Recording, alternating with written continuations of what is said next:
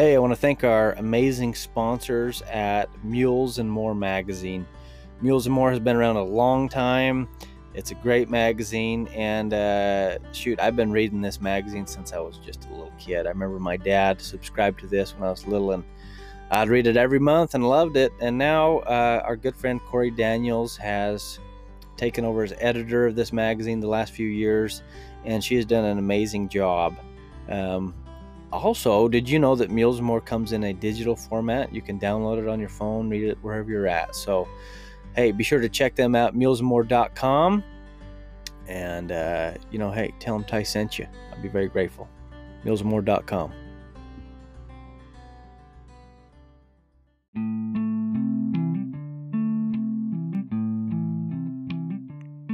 Hey guys, welcome to the Everyday Mulemanship Podcast. I'm Ty Evans.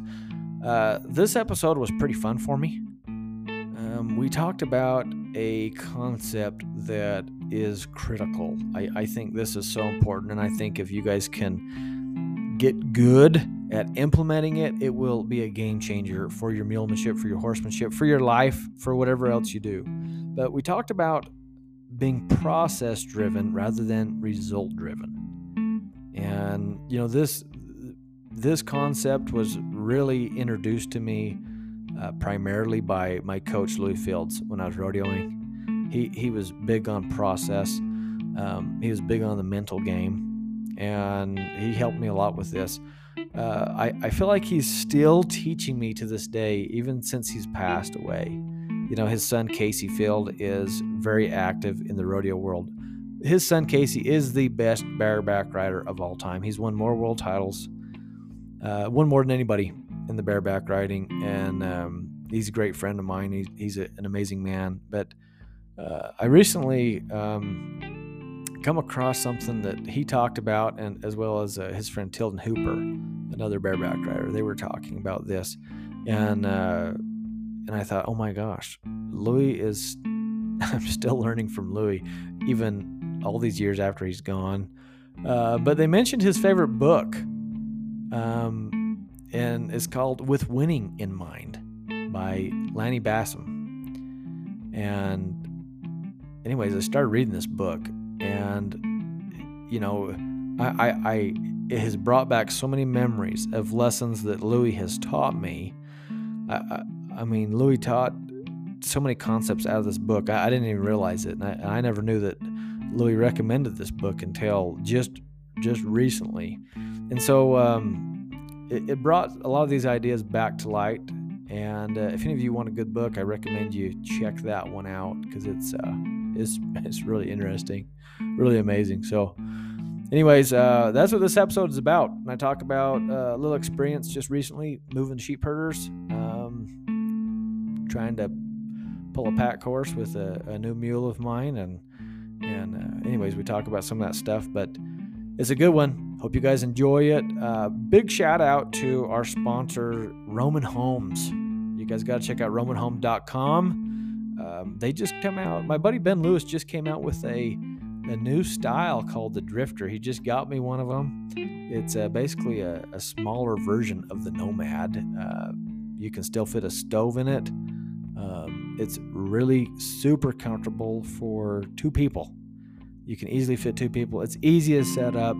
It's easy to pack. It's it's it doesn't weigh as much as the big Nomad. So if you're going with just yourself or two of you and you're not taking a big group, a big camp, you don't need that big Nomad. You need the Drifter. So, anyways, you can check that out. Love mine. It's a great tent. Um, anyways, let's get on to the episode, you guys. Here we go.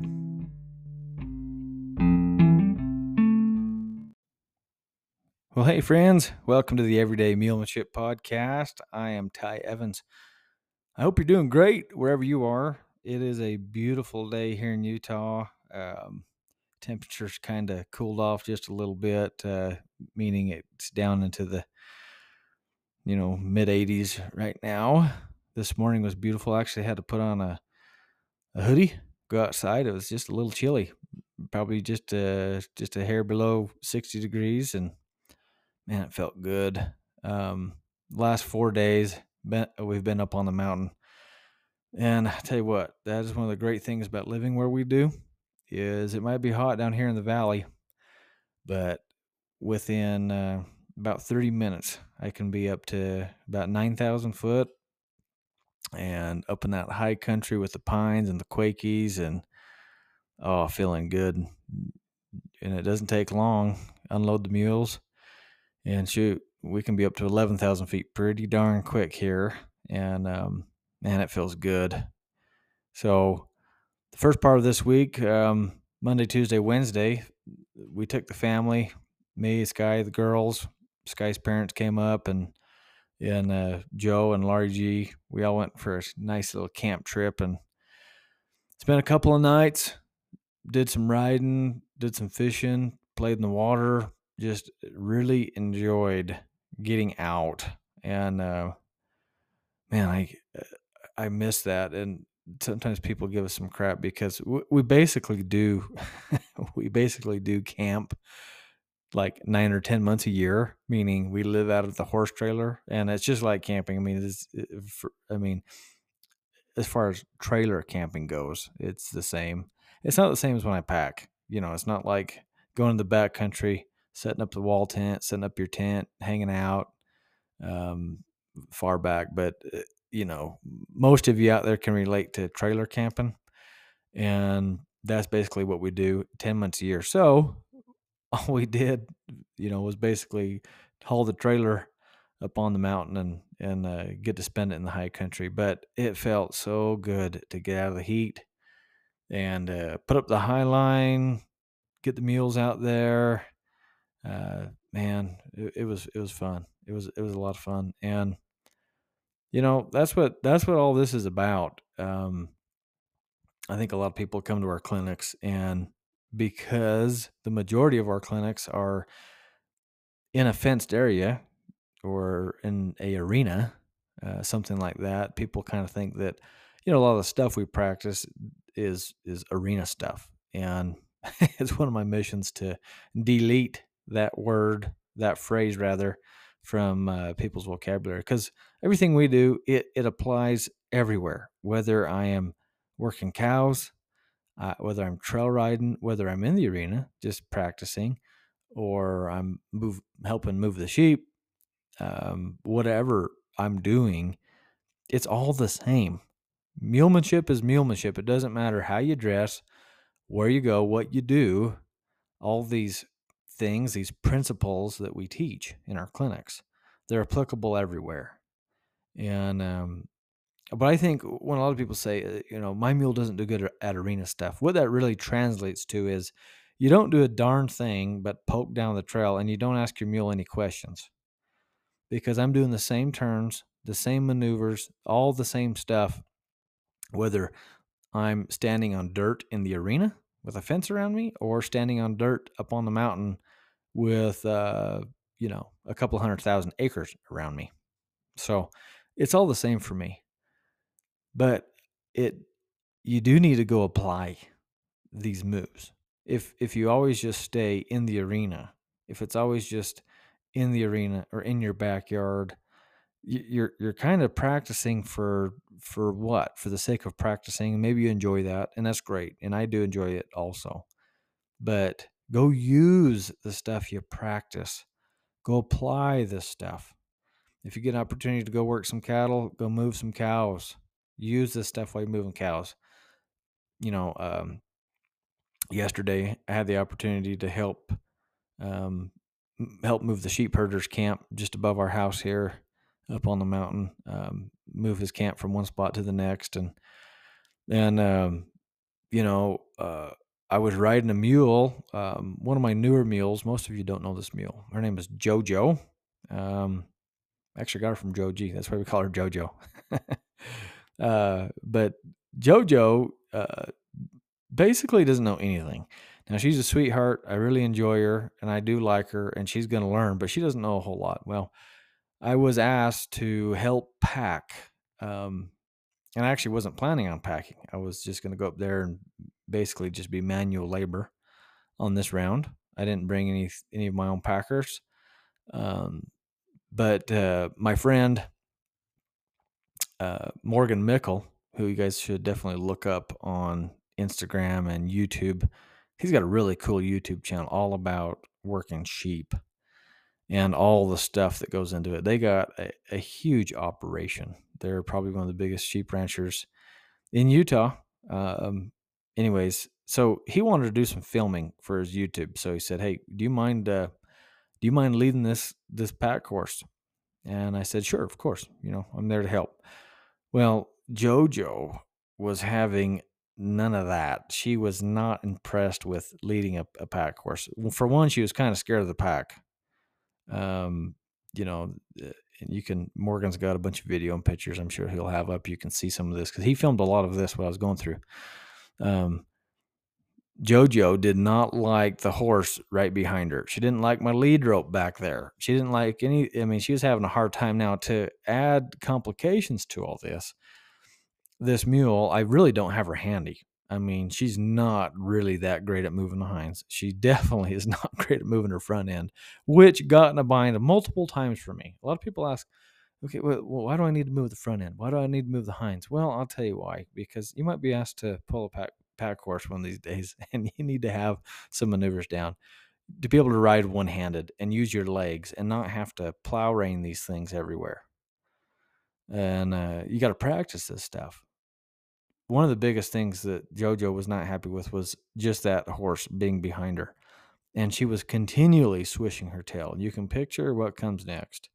So she's swishing that tail. Well, she wraps that lead rope under the base of her tail. Now she's getting rim fired. Rim fired is basically when that rope gets caught under the tail, and they'll often clamp their tail down and then take off, and they'll often get rope burned under the tail so I'm as I'm going through all this, I'm thinking, man, I wish I would have worked, did some rope work under that tail with her. I wish I could move the hips better. I wish I could move this front end better. I wish she had a better stop. I wish you uh, could get light here on my rein and and uh, I mean all this all this stuff. I'm thinking, man, I wish I had this good. But you know, uh, when she did get rim fired, luckily she has a really good mind, so she just clamped her tail down and and she just kind of wanted to take off. And I, I'm pretty sure Morgan got it on film, so you can probably see it on his YouTube channel coming up. But um, I ended up, I, you know, when you when they get rim fired, you'd like to not uh, let go of the lead rope because that's often when they they'll take off. So you kind of want the horse to go with you somewhat and and not have that whole rope burn under there. It's it, it's way less severe if it's just a little rope that kind of binds and it, it maybe get a small rope burn. But if you let the rope go, which is your first instinct, and they take off, then you have all that rope that's going to run under that tail and they're going to get a bad rope burn. Well, lucky for me, uh, the mule actually just wanted to spin around. Now, that might not sound lucky for me because you're thinking, well, now, Ty, you're getting clotheslined, which was the case. Uh, that rope was coming to me. So I did let go of my rope before I got tied up. But luckily, that horse just stood there, and the mule, I got, I, I blocked her with my outside leg from spinning away. Now she doesn't have that great of a handle, but at least I had enough, enough response from her with my leg to stop her from spinning all the way out. I blocked her with my leg so she stopped, so she wouldn't take off. And luckily, she didn't have much forward motion. She wasn't trying to you know, take off forward. So that was a benefit for me. But anyways, my point is, is we, we got to practice this stuff so that when these opportunities like this come to use it, then you, you have some skills. You can get something done. Now, luckily for me, I can just kind of build the skills as I go and and I, I have that ability, you know, and I have that knowledge of, of what to do. But I tell you what, the job would have been way easier had I showed up prepared with those skills. Would have been way easier.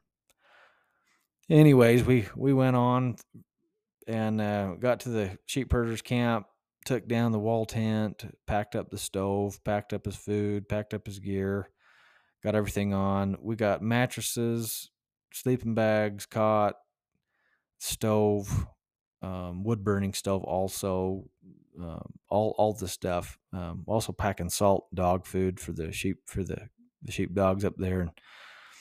Anyways, get everything packed up. We go on. Um, it's not far to the next camp. Get everything unloaded and and uh, it was just a pleasant afternoon. We could see Spring City. We're up above Spring City here, and we could look down on Spring City and and Sanpete Valley. And anyways, we got his wall tent set back up, stove set back up, and we cooked us some lunch and and uh, just enjoyed it there for a while. And then we we continued on, and uh, the whole and I, and I led that horse out up out of the mountain there, and and the whole time my mule was just wanting to swish her tail wanted to swish her tail, and and uh, luckily there was enough of an incline that she had to focus a little bit more on the incline, and her huffing and puffing, uh, trying to catch her breath, than that horse behind her, and and that was that was probably uh, a big advantage for me was that uh, the mule had to put forth some physical effort because it took her mind off that horse and and that was real good. You know unfortunately the ride wasn't super long um, you know, I really wish I could have just rode for, you know, six or seven, eight hours, ponying the horse around there. And, you know, but that wasn't the case. We got back to the truck and, but as I'm, as I'm unsaddling the mule and, and, uh, unpacking the horse and get everything lined out, I'm thinking, okay, this is what I'm going to go home and I'm going to go, yeah, that's right. In the arena, in this environment and I'm going to practice these skills. I'm going to practice moving the hip better, practice moving the front, practice leg yielding better. I needed a leg yield a few times. I'm going to practice picking up that soft feel and getting lightness built there. I'm going to work on the my stops and backing up because that was not that great. And then I'm also going to work on getting a rope under her tail.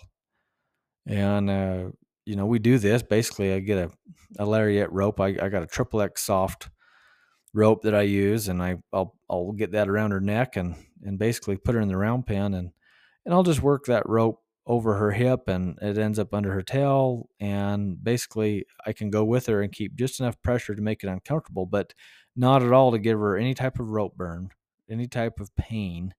I'm just gonna make it uncomfortable under there so that she'll keep her tail up and shift her hip away from the rope. And you can see videos of this on our video library. But I'm going to work at that and and help with that. And then I'm going to pony. Uh, I got a bunch of babies here, a bunch of colts here that need to be ponied anyways. So I'm going to do that. And that's kind of how rides go for me. Often, I'll I'll go out there and I'll I'll do some work. I'll I'll uh, you know get out and and and try to apply things and do things, and then you know, I take note of all the things I need to work on. I go back to the drawing board, back to the back home, back to the arena, whatever, and I work on this stuff. Now, I don't need an arena to work on this stuff either. Don't be mistaken. I could keep just doing this all out there on the on the trail.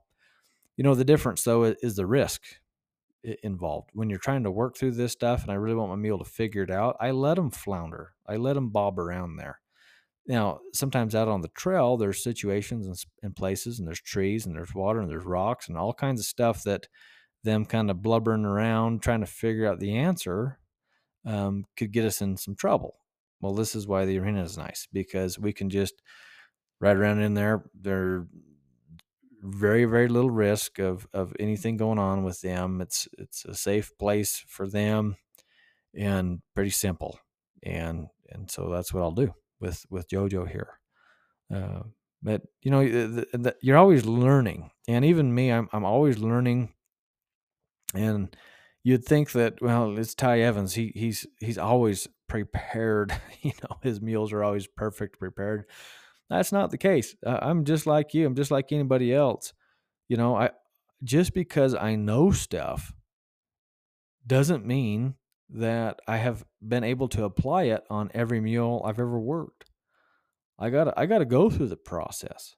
I, I got to work on this stuff just like anybody else. Just because I know it doesn't give me any super, you know, rights or privileges. Or just because I know stuff doesn't mean my mules were like, oh, well, Ty knows it. I'm to just do it. No, I still have to practice just like you, just like anybody else. I got to do it.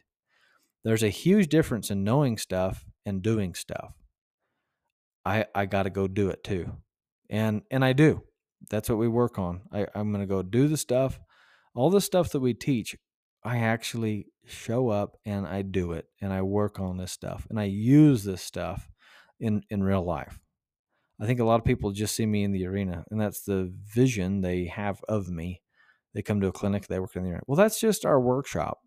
That's just our classroom for that weekend. That's what I have to be able to use to teach you guys because it's hard to teach, you know, 10 or 15 of you up on the mountain when you guys scatter out like a bunch of rabbits everywhere.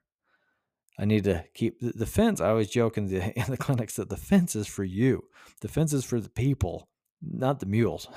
Because I can keep the mules with me pretty easy. I know how to do that. We've moved plenty of horses, plenty of mules, and I can keep the mules bunched up just fine without you. So the fence is for you. that's for you. And uh, anyways, that's why that's why we do it. But but you know, I get out there and do this stuff. I gotta, I, I, and I have to. I got to work on this just like anybody else. And so as you guys are at home and, and you're thinking about this stuff, you know, the the process is is critical. And and I have I have much more respect for the process than the result. And I know that if I focus on the process, the result will come. And that's kind of what I wanted to talk about today was was this process and how important it is. And when you don't have certain pieces of the process or you haven't gotten to a certain part of the process, that's where you run into trouble. And that's kind of where I had my my extra basically what it was yesterday was an extra workload for me ponying that horse because I, I hadn't reached these places in the process where I had Jojo, that mule. I, I didn't have her going good enough. We, we hadn't got far enough up the process to reap the rewards yet. Now we've we've been going through the process, and I got just she knows some she knows basic skills, and, and she is safe to a point that uh, you know I mean she's not bothered by stuff. She's not gonna, you know I'm not I'm not gonna I'm not gonna get in too many binds just on a typical ride. But these unique circumstances, like ponying this horse, if if I didn't have some of the the tools that I got personally, my own tools, from going through the process, building the stuff, then then it could have been a bind for somebody else. You know, it, it was for me. It ended up just being a big extra workload to go through. So this whole process deal, um, my my coach uh, in college, and you guys have you've all heard me talk about Lewis Fields multiple times on this show, and uh, you've all heard about my love and respect for that man. He he was an incredible man, and but but that guy, he, you know, he was a champion. That guy was a winner. And and he knew he knew about success. He knew about success, you know, in his career as a rough stock athlete. He rode, you know, bareback and saddle bronc horses in the PRCA and, and won multiple world titles. But he, he was he was a champion there, but he was also a champion in life. He was also a great horseman. And and something that I know I notice about him is, or that I noticed about him, he's uh he's been passed for a few years now, but was was the guy knew process. He was all about process, whatever he did, and he was big on the mental game, big on the physical game, big on building your skills. I mean, this guy just really knew how to win, and um, and and he was always wanting to be better. And, and that's something that i that i really tried to to take from my time with with lewis was eh, can i just get it? I just need a little dose of that uh, of really wanting to be better. Because lewis that's what he craved. He wanted to be better at, at anything he did whether he was coaching us in college whether it was his career as a as an athlete um, whether it was just being a dad and a husband and just being a good man, uh, being a man of God. I mean, anything he did, he wanted to be better at it.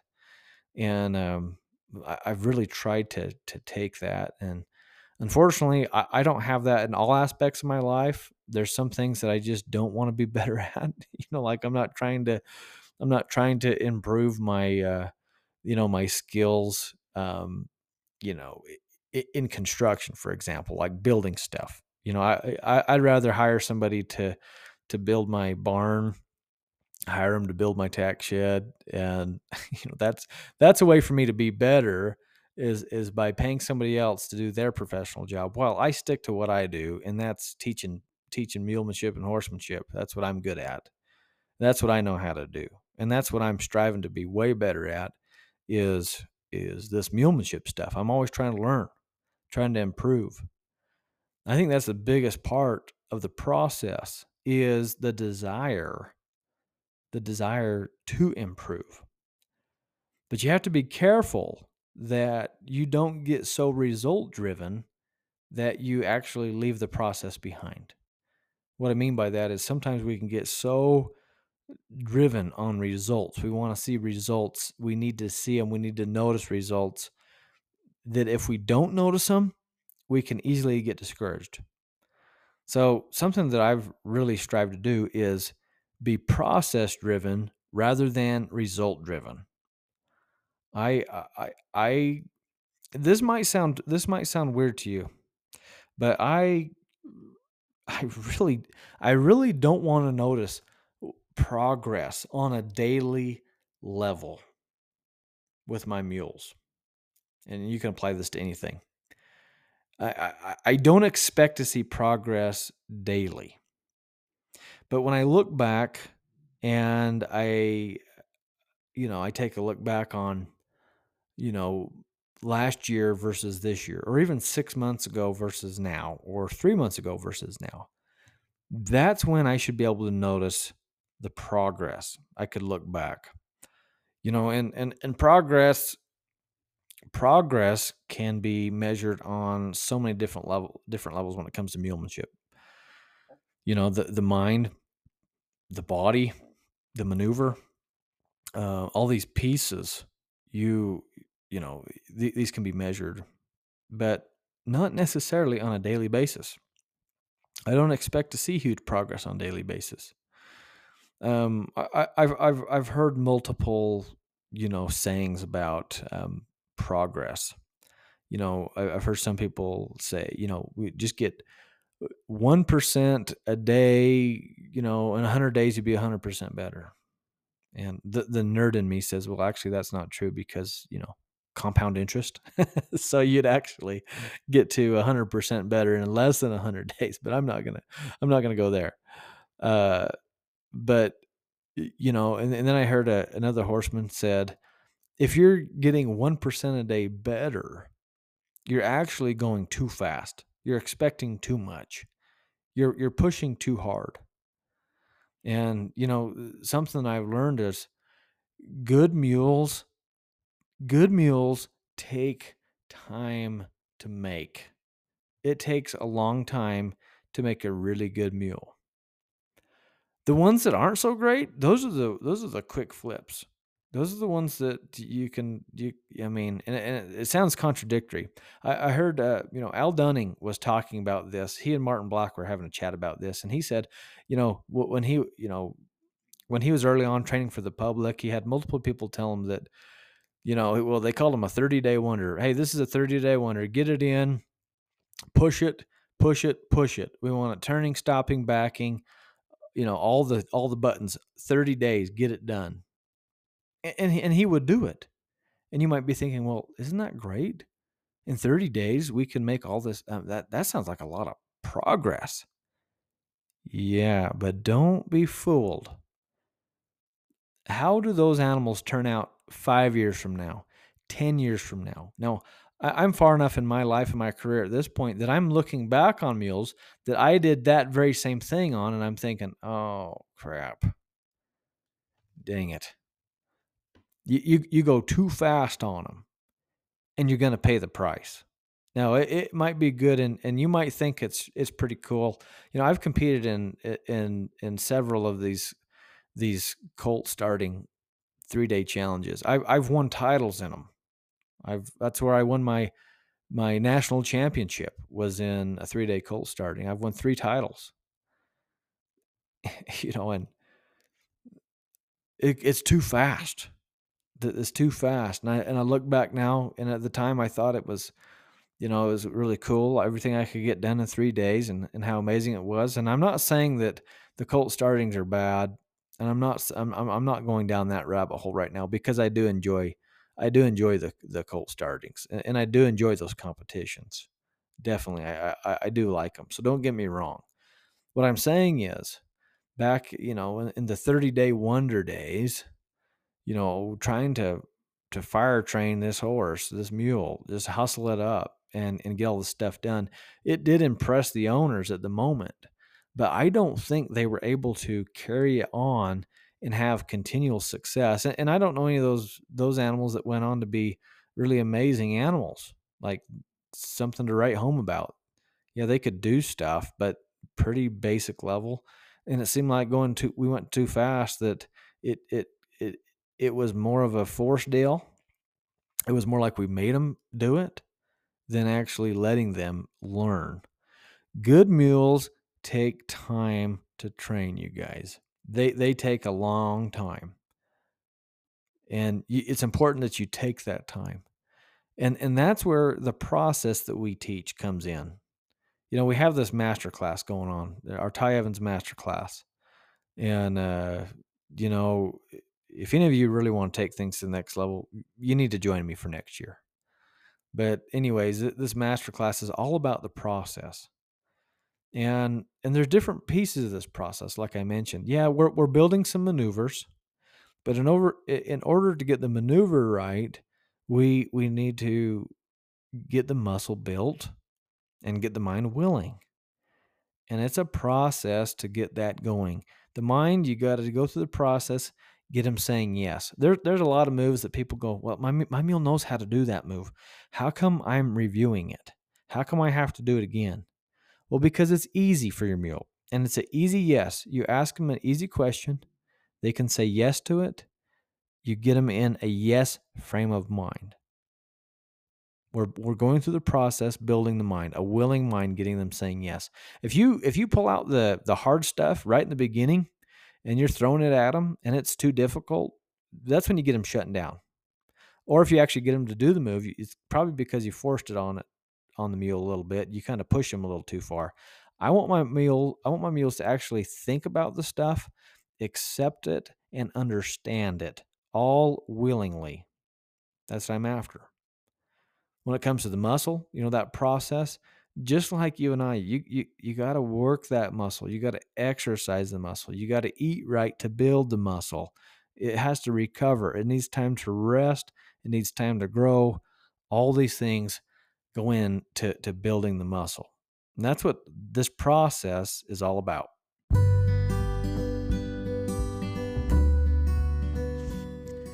Hey, friends, if you're looking to get a mule with great conformation and a super disposition, you need to check out Scooter B. He stands just under 15 hands tall. He's a red roan, and you can trace his lineage all the way back to the famous Foundation Jack, Texas Scooter. If you've been around the mule world very long, you'll recognize that name, and that's a great bloodline to follow. Mules from Scooter B, they're athletic, they're hardworking, they're level headed, and highly trainable. And I can vouch for this, you guys. We've started two of these colts in our colt startings recently. Both of them were amazing. I've seen a lot of these foals out in the pasture, and they are some good looking youngsters. If you want more information, you need to call Kevin Wright. His number is 435 979 5144. They'll ship cool semen to you or they'll do live coverage. Uh, you can also look them up on Facebook, Diamond W Enterprises lots of pictures, lots of great information about that jack on there. Hey, and if you're gonna book a breed with Scooter B, you need to mention my name, Ty Evans, and Kevin will give you $25 off a breed fee. Check them out.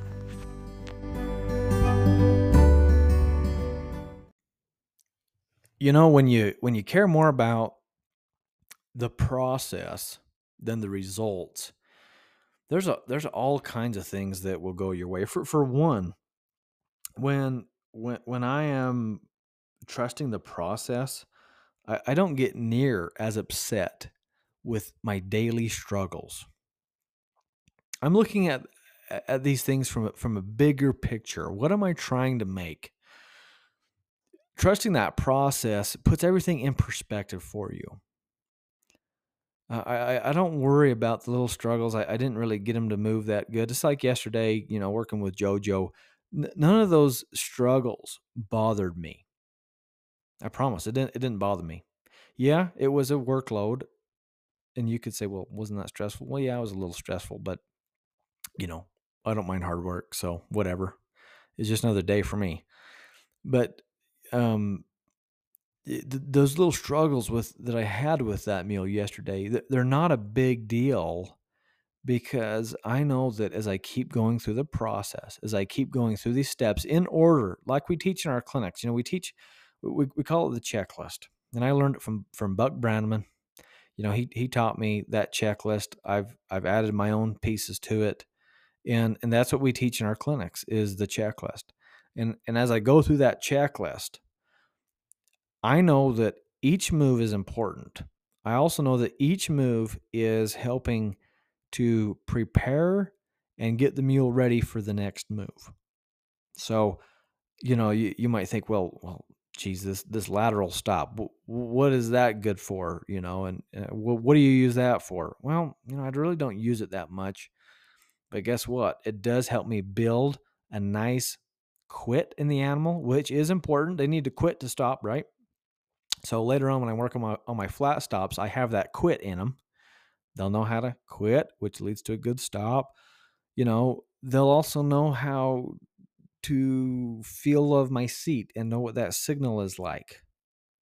You know, there, there's things I'm trying to build. It also helps to quit moving a specific foot to, to work on stopping a specific foot so I can start a specific foot. When I'm working on picking up a soft feel, Okay, well, how valuable is it really to be able to pull back on the reins and have your mule flex at the pole? If we're talking about just that move by itself, what's it good for? Well, nothing. No, but that move when when you add it to these other pieces, like a stop, picking up a soft feel, and then hitting your stop, Oh my gosh, if you guys want good stops, get that soft feel good and get them really good at stopping with that soft feel. That is a good stop.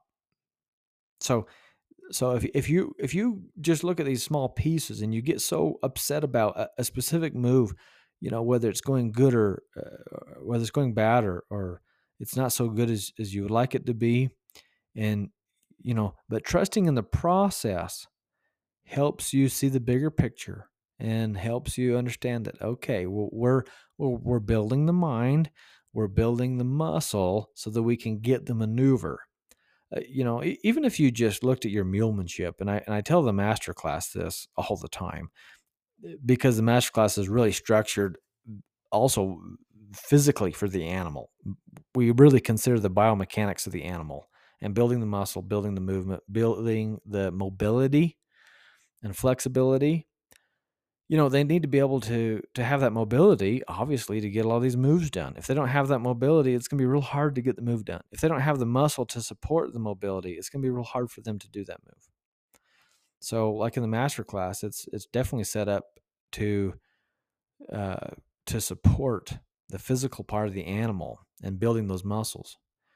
So for example there, there's a student in in our masterclass, uh, Vicki Lawson. In fact, she's been on the podcast. Um, I can't remember the episode number, but Vicki Lawson has been here on the podcast. She's a wonderful guest on here, and she is a wonderful student. That lady, she's doing the coaching and the mentoring portion of our of our masterclass. So I talked to her.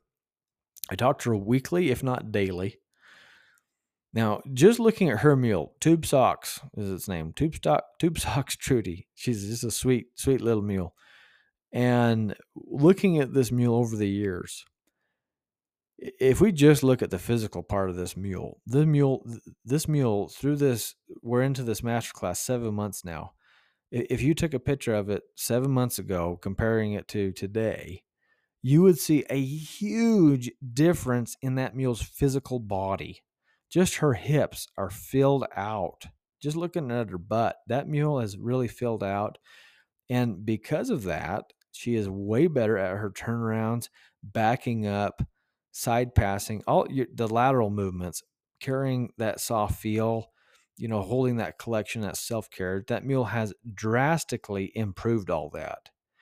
But these moves have brought the physical, the, the physical build. They've they've worked on the the physical part of that animal, not to mention the mind and, and the maneuver, of course. Uh, but it, it's a game changer but that's what the process does. So as I'm working on moves on a daily basis, and you know that turnaround doesn't feel that good that stop wasn't that punctual and that backup was a little heavy blah blah blah right? All these things when i have the process the big picture in mind it doesn't bother me. It, it doesn't affect me. I don't go to bed thinking oh man that really sucked. Oh that wasn't good. And in fact part of my process is positive thinking i don't dwell on the, the negative except for learning. I learn from it, definitely. And I take note of things that, you know, like I was explaining with JoJo, I take note of what I need to improve. And I, I'll, I'll put it, I'll, I'll even write it down, just, just write it down and say, work on these things. But then I think about how good the mule or the horse did, all these other things get really good at praising your animal. That's a huge part of the process for me is is praising that animal. It's it's so important to to praise them and I don't mean yes, yes I do mean I guess literally like you can tell them they're great. You can pet them. But in, in your mind, that's the most important part. Uh, I want you to think positively about your mule don't worry about all the things that you have to fix and improve and and whatever. Just trust in the process. If you just trust in the process you're going to fix all those things you don't like. You're going to fix all the stuff you don't like if you just trust in the process. Therefore you don't need to think about them that much. You don't need to worry about it.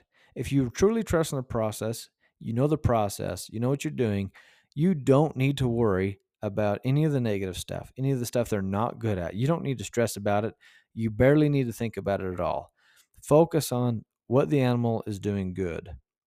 Think about that. Constantly think about the positive. What are they doing good?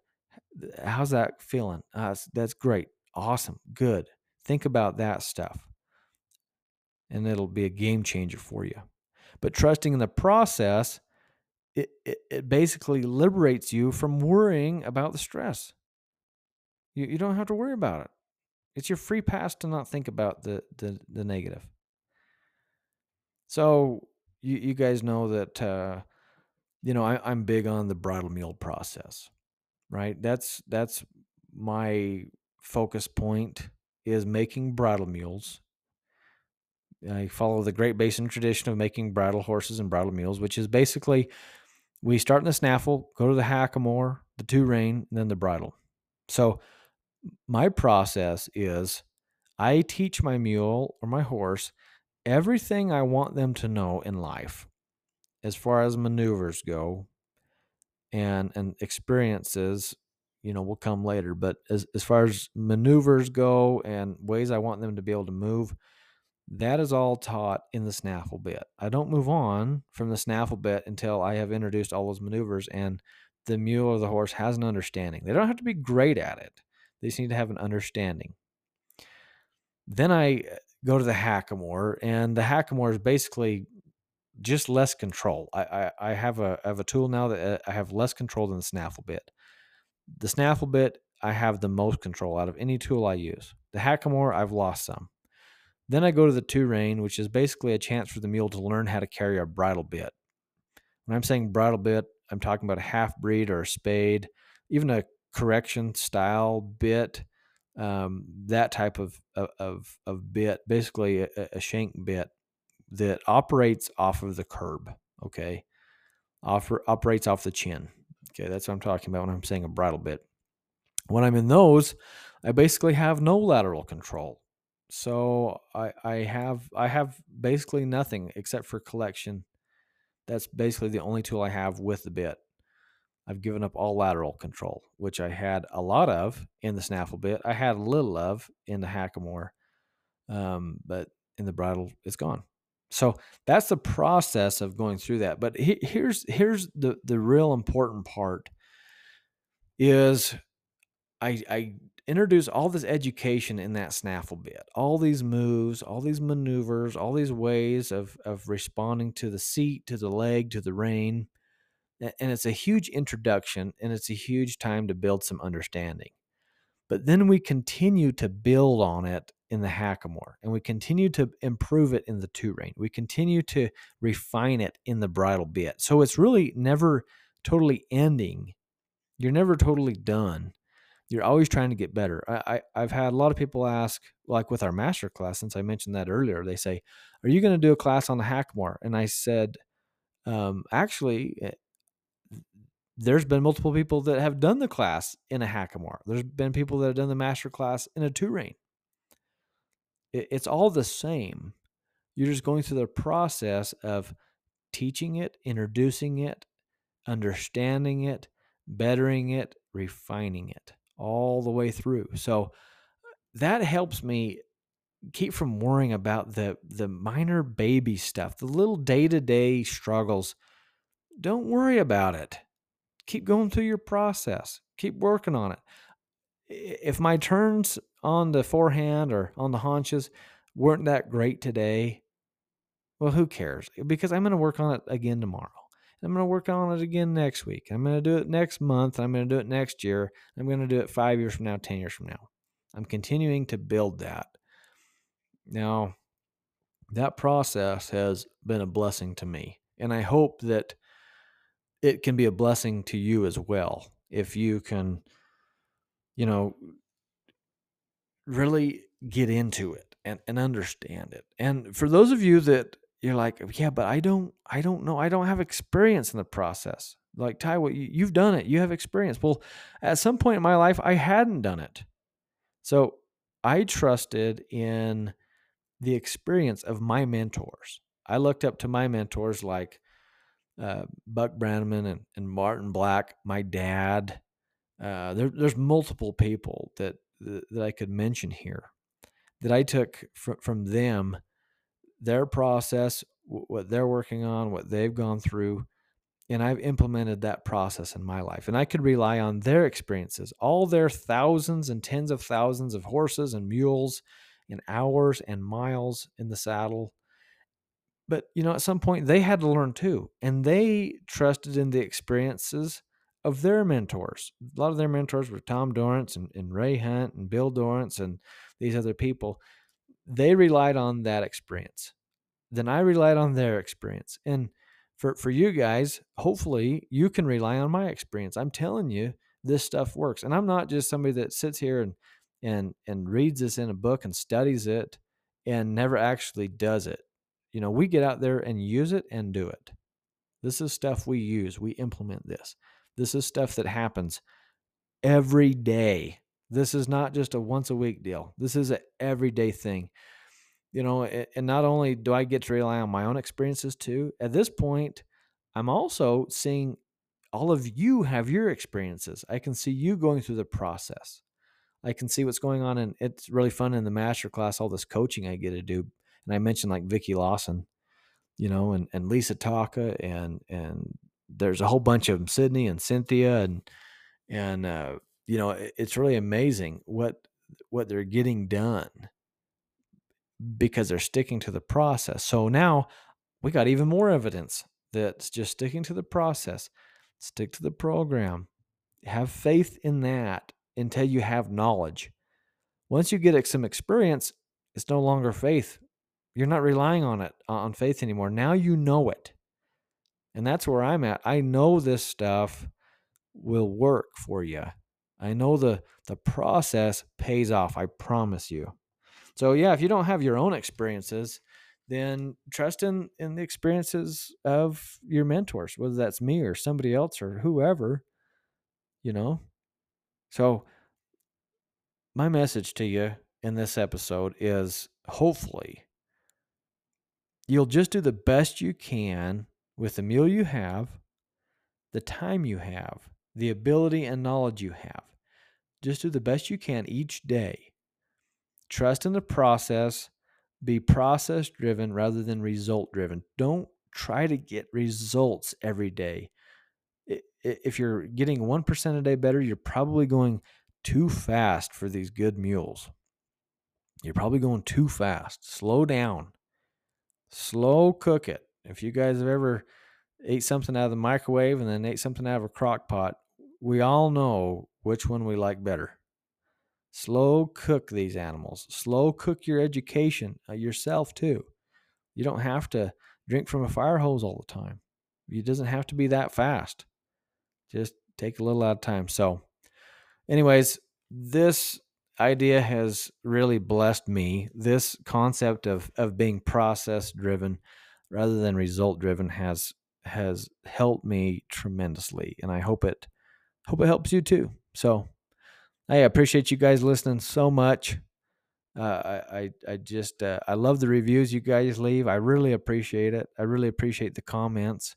And if you'd be so kind as to leave a review, tell your friends about this podcast, share it with them, send them the episode, uh, post your favorite episode on social media, tag us in it. We'd we'd love to see that.